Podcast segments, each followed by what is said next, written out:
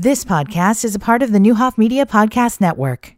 Good morning. We're back here on a beautiful Thursday morning, and uh, Paul Osborne joins us in studios. I don't know this news coming out uh, about uh, Illinois now being the third state uh, trying to keep uh, former President Trump off the ballot here in Illinois. Now, I, I know this had already been uh, blocked uh, by the Illinois Supreme Court one time. Now we've got a judge uh, uh, in Chicago saying, "Nope, he can't be on," and we'll see what ends up happening here. This this doesn't. I don't get why we're doing this here. And play into the hands of like the Illinois Freedom Caucus and the people that will tell you they're trying to take away your vote. I mean, at 701, if these are the two candidates on election day, Illinois will be called for Joe Biden. Yeah, and I, I, I'm with you on on this one here. I'm not. I don't know why. And this may by Friday.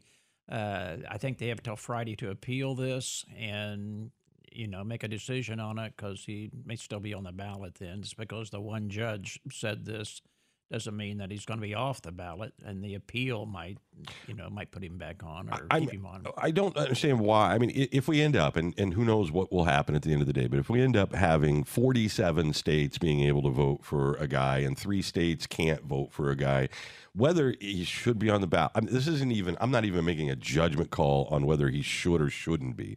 I'm just saying in Illinois, I don't understand why anyone's concerned about D- uh, Donald Trump winning Illinois. Yeah, and not only that, I think it, it certainly uh, gives a case for uh, for Donald Trump to say, you know, they're trying to they're trying to keep me off the ballot. You know, you people want me, and they're trying to keep me off the ballot. So you probably have people then even more outraged and more supportive of Donald Trump because of things like this they're trying to do to keep him off the ballot. Let me be very clear. I, I, I, am not one of those people at all. I mean, it comes down to the end of the day, and it's Colorado, Maine, and Illinois, but uh, every other state is the. I, I, I just.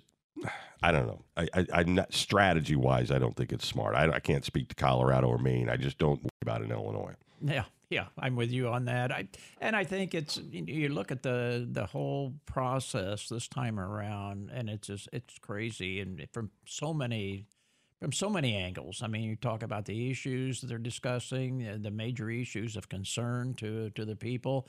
They're using uh, the the border crisis as an example. Mm, probably the the big football that gets kicked back and forth. There's something that could be done, and it could have been done about this you know. Well, there's no sense doing know. anything if, if they can use it as a weapon against each. I, that's why I have very little faith of uh, you know uh, uh for most people that are in Washington D.C. and in an election year particularly. I remember Rahm Emanuel when he was then Congressman uh, Emanuel before he was chief of staff for Barack Obama and then mayor of Chicago. We had a group uh, uh, there uh, of about fifty or sixty people in Washington D.C. and he was one of the people who came in uh, to address uh, the crowd, and he was I think the chair of the DNC then when they were trying to win back Congress and, and, this was in the spring. And and uh, one of the educators asked him if there would be any like legislation between now and November, and he was like just as brutally honest as any politician I've ever heard in my life. He goes, "We're not doing anything."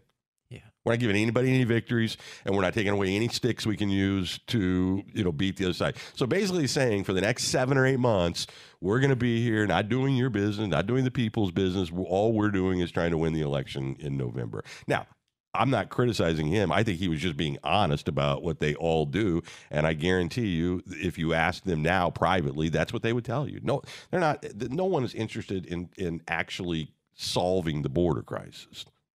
Well, I, I think uh, President Biden is interested in doing something more positive than he has been doing. Would be it, good for him, but the but Republicans in the House are not ever going to do that. I mean, they had bipartisan legislation. and There were several Republican congressmen that were on board with that, and then Trump, via Truth Social or whatever you, you know, uh, social media, uh, and this is the power he has within the GOP party. Even the people who know it's the right thing to do get afraid to do the right thing because it takes it off the table as a, as an issue. If you resolve that now, then but you're not. Gonna, but he promised to resolve it during his presidency.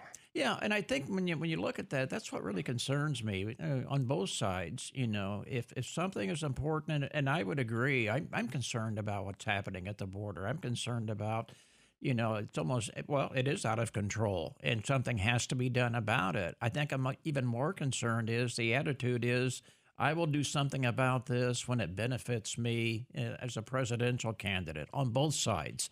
And uh, I think the only reason you're you're seeing Joe Biden, President Biden, uh, take the action going to the border, he he knows that that's a critical part I, I of know what people are thinking, they're and both, so both are using They're it. both going to the border today, and all they're going to do is keep people from doing their jobs because of the extra security and all the resources are going to have to go to try to put both of those guys down there today uh, from actually doing like protecting the border. Well, and I think what concerns me, and, and we see this so often now, that it's not about what's best for the country, it's what's best for a candidate.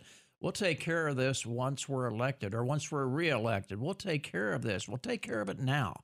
You know, and you really have the power now to, to deal with this and take care of this, but you don't want to because it takes away a major campaign issue. So you're putting your campaign either on both sides. I'm not talking about one side or the other. You're putting your campaign ahead of a solution that helps the American people. You could take action right now. Yeah. Well, uh, my friend, your friend uh, Howard Buffett wrote a, a book, two books about this, and says that the that the politicians are the reason we're not solving the problem, and, and the only way you're going to solve the problem is to get politics out of the problem. Uh, and you know, if you think about how your business works or how your company works, you, you know, do you sit down and put a team together to fix something that's wrong, or do you stand out on the street corner yelling about it? Uh, you know, so you can get people outraged, and you go back into your work and nothing gets done. I, that's all they do anymore. Well, I, Not all of them. I, I will say that there were plenty of serious minded, bipartisan people on both sides of the aisle that put together a plan to help with what's going on at the border. And it was just dead on arrival in the House. Well, I think too, you know, if people say, "Well, I didn't like that," but that was a start. That was something you could do now. That was something that would exercise some controls over now. It had a lot of what you asked for Yep. in that, and you rejected that, and you rejected it for one reason because it would not be a major campaign issue if you went ahead and started solving it now. Well, here, let me give you the irony of ironies. The February 25th Gallup polling numbers about uh, what's important to the American voter, right? And there's economic issues and then there's non economic issues, you know, are kind of the categories. The top two non economic problems, right? Immigration and government poor leadership. So the, the top two numbers are we know this is a problem at the border and we have no confidence in the leadership that's supposed to be solving the problem at the border. and I can understand why uh, why the results uh, uh, tell us that story. And it's a story that people know they want that solved, and it's not that they hate immigrants or anyone else, anyone coming across the border. They want some controls and some reasonable approaches made to this. A plan. yeah, Yep. a plan. Uh, economic problems, the economy in general, high cost of living and inflation, uh, federal budget deficit, federal debt. I, I've never had an actual personal conversation with anybody in my life where they go, you know, that deficit. I, I it's just one of those things, and I'm not saying you shouldn't be concerned with it. What I hear is the price of food, uh, the, the cost of living, you know, how we're spending 26 to 30 percent more on groceries. You know, those are the things I hear from people. Well, you too, and you experience that every day. And I think, particularly if you have a family, if two or three kids at home, I mean, you're paying. And I know just uh, you know going out and just buying a sandwich or something anymore. Yep. It's ten bucks without a drink, and it's just uh, it's unbelievable. And I, I think the people that. You know, and here's another thing too. You know, you in Illinois, you keep raising uh, the minimum wage, but that minimum wage is probably not going as far as before you even raised it because prices keep going up. Right. You raise the minimum wage, it's going to be made up somewhere. Those businesses are going to make that up. They're going to charge more for their product. They're going to charge more for their service. I, I you know, I, I'm of two minds on that. I, I know it's a factor, and I talk to small business people, uh, and I hear that. But there's an awful lot of people making an awful lot of profit, and prices aren't going down; they're going up, and you're getting less for your money. And there's plenty of corporate greed out there, where, you know. uh, Do I think that, that fast food jobs ought to be a career for people? No. When I was a kid, those were teenager jobs. You know, you do that to help pay for school, do whatever. Uh, I don't have a problem with the, the uh, minimum wage going up. It was too low for too long. It really was. Uh, you have to do things with businesses in mind and understand that they've got the same, they're paying all the th- same for gas and, and food and everything else. But there's enough of that to go around. I don't. The wage issues is a thing. The gap between rich and poor is a thing. But if you look at what people are, it's the economy in general. It's the high cost of living and inflation. That is the main thing. And then immigration. But then the lack of trust of government to do anything about these kind of problems are head and head in the non-economic issues. I don't even hear politicians talking about solutions anymore. No. Uh-uh. I mean, when was the last time you interviewed somebody that goes, you, you know, here's how we solve this? Yeah. Usually it's just well, I'm going to stand up. I'm going to stand up for you. How are you going to do that? you know, well, you know, I'll tell you later. Is basically what they're they're saying. I'm going to represent. I'm going to be your voice for you. But they're running all the time, so there's not even a window now of where you can put that on the side table and actually work to get something done. I mean, they're constantly campaigning. Well, yeah, the campaign starts for the next uh, for the next election uh, right after they win. Right, what? and it used yeah. to be there was a window where you actually governed. Yeah, and you got some things done before you had to get out and campaign again. It's just a constant campaign now. And every decision, seemingly, every decision that many uh, people make who, who represent us is how will this affect my election? You know, will this play well on my election? And as you know, you get a lot of news releases from uh, office holders telling us what they're doing in that about six months before the election. You know, maybe those should come out all along uh, and, and that you're doing things Yep. now, all along, not Yeah. just right before election. So it's interesting. Uh, we, we we now hear the Brad Halbrook commercials uh, during the uh, the morning show here. I don't ever recall him buying advertising. Uh, Congressman Mary Miller is the intro. They can't even agree on how to pronounce his last name. Hmm. She calls him something different than he calls himself. Is that right? well, he has he has some competition in the uh, in the primary. I think a lady from Yeah, but it, it's just interesting though that um, people who won't come on the show will buy advertising in the show, uh, uh, which then is in stark contrast to what they tell people about not coming on the show. Yeah. Well, I that's that's true. You you, see this, and I hear this. Uh, you know, I, I won't go on that show. You know, and probably nobody listens to it anyway. But he advertises on it because they know they do. I, that's it's all uh, it, it's so disingenuous, every bit of it. Uh, I mean, it is. All I'm just asking is if, if I'm getting an endorsement from somebody, they pronounce my name right, you, you know, in the commercial. Otherwise, it sounds like you've never met. Well, that's the advantage we have in, in the news, uh, the newspaper, the print newspaper. We don't have to spell it right. the name as long as you spell, Spell it right. right. So, Uh, do you do you think there's any chance? I mean, I, I just see those districts as being so drawn to like. I mean, I don't understand. I, I, I we haven't had anybody on uh, to be honest, other than the Erickson uh, Regan Deering uh, campaign, uh, and and I don't I, I don't even look forward to it anymore. No, it used to be a big deal. I mean, really what it used to be, you could have an honest conversation with people. I, I mean, you really could. Like, you didn't feel like they were just lying through their teeth to you. I mean, that they would like if you had an agreement or disagreement, you, you know, you would debate like the issues and talk about things and solutions. And none of them do that anymore. No, and that's what I really appreciated, you know, from uh, from a lot of the people that we interviewed, you interviewed, and I did for the paper in the past. That you could sit down, and you could have a conversation with them, a- and they had a reasonable approach to either running or serving. And they're saying, "This is how," and you'd ask them any question, and and they would say, "Well, you may not agree with me, but this is how I feel about it," and you get an honest answer. And I don't know. Maybe it's the it's the change in the world, it's the change in the attitude, the way people drive today, and everything else. It's a little crazy out there right now, and I think that's reflected also in politics. It's it, it's it's crazy right now. It really is, and I, you know, maybe a little crazy is okay, but it seems like some of these paths that uh, some of these office holders go down, uh, you know, th- they stun me almost. Considering like, how do you represent the people? You're representing yourself. You're not representing me or the Well, people. that that's the whole thing today with, with what the GOP is doing in general is just scare people, scare people, raise money, scare people, raise money, scare people, get reelected. You know, I don't know, and I I, read a lot of uh, obviously a lot of uh, other newspapers. I I don't know which writer said this. I, I wish I'd have uh, written it down because I've read so much since then. But they made a real valid point. Said Nikki Haley is staying in this race, and she's speaking to a Republican Party that no longer exists. And you know, there's some truth in that. Uh, the Republican Party that we once knew, I don't think, and if it exists, it has no power right now. you know, it's being dominated by another Republican Party. Yeah. And we're seeing that. Well, I, I, I think it exists. I, I disagree. I mean, I know what she's doing and setting herself up to be, and I get that.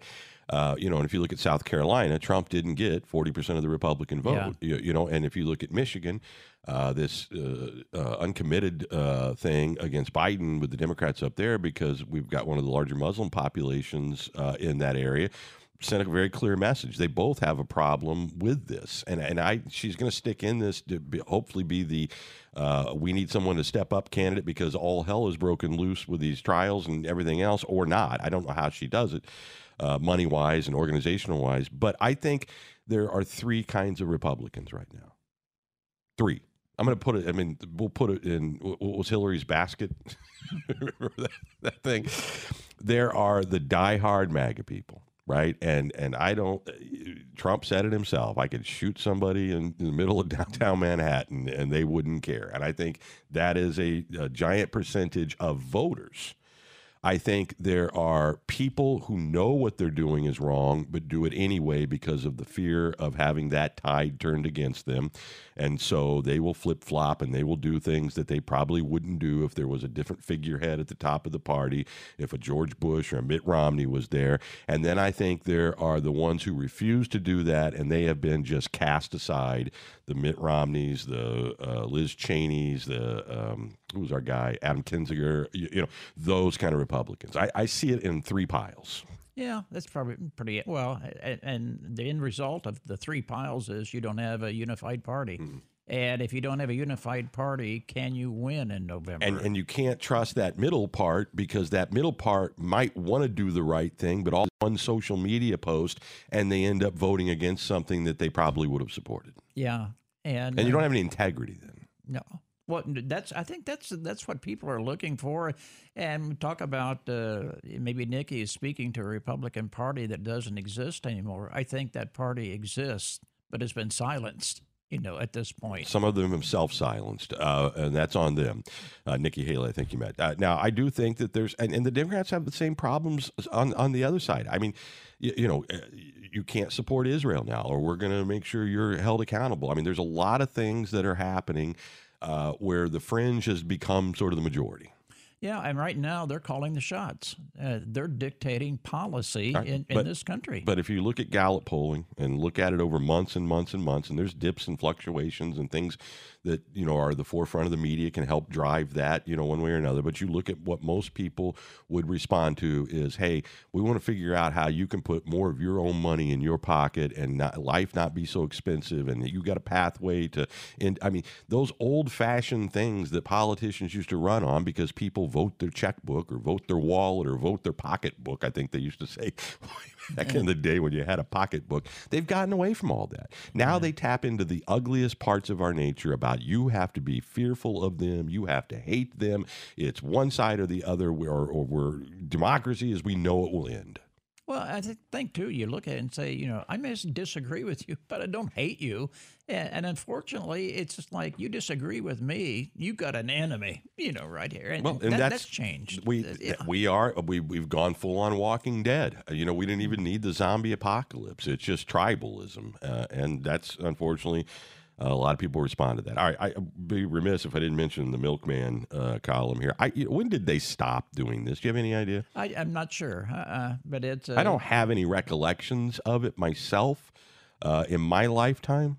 Yeah, I do, and I mentioned in there when we lived in the Elms that we had a box, an insulated box. Insulated box on the front porch. Yeah, I now I now the the milkman didn't have a horse and buggy. He he came in a truck, a- and uh, but it's uh yeah I didn't think anything about it. But a lot of people back in that day had milk and had chocolate milk and orange juice and that in bottles and be delivered in that insulated box. I think one amazing thing was they would even trust the milkman to the point back in that day that many of them would leave the door unlocked. He'd come in, put the milk in the refrigerator, and leave.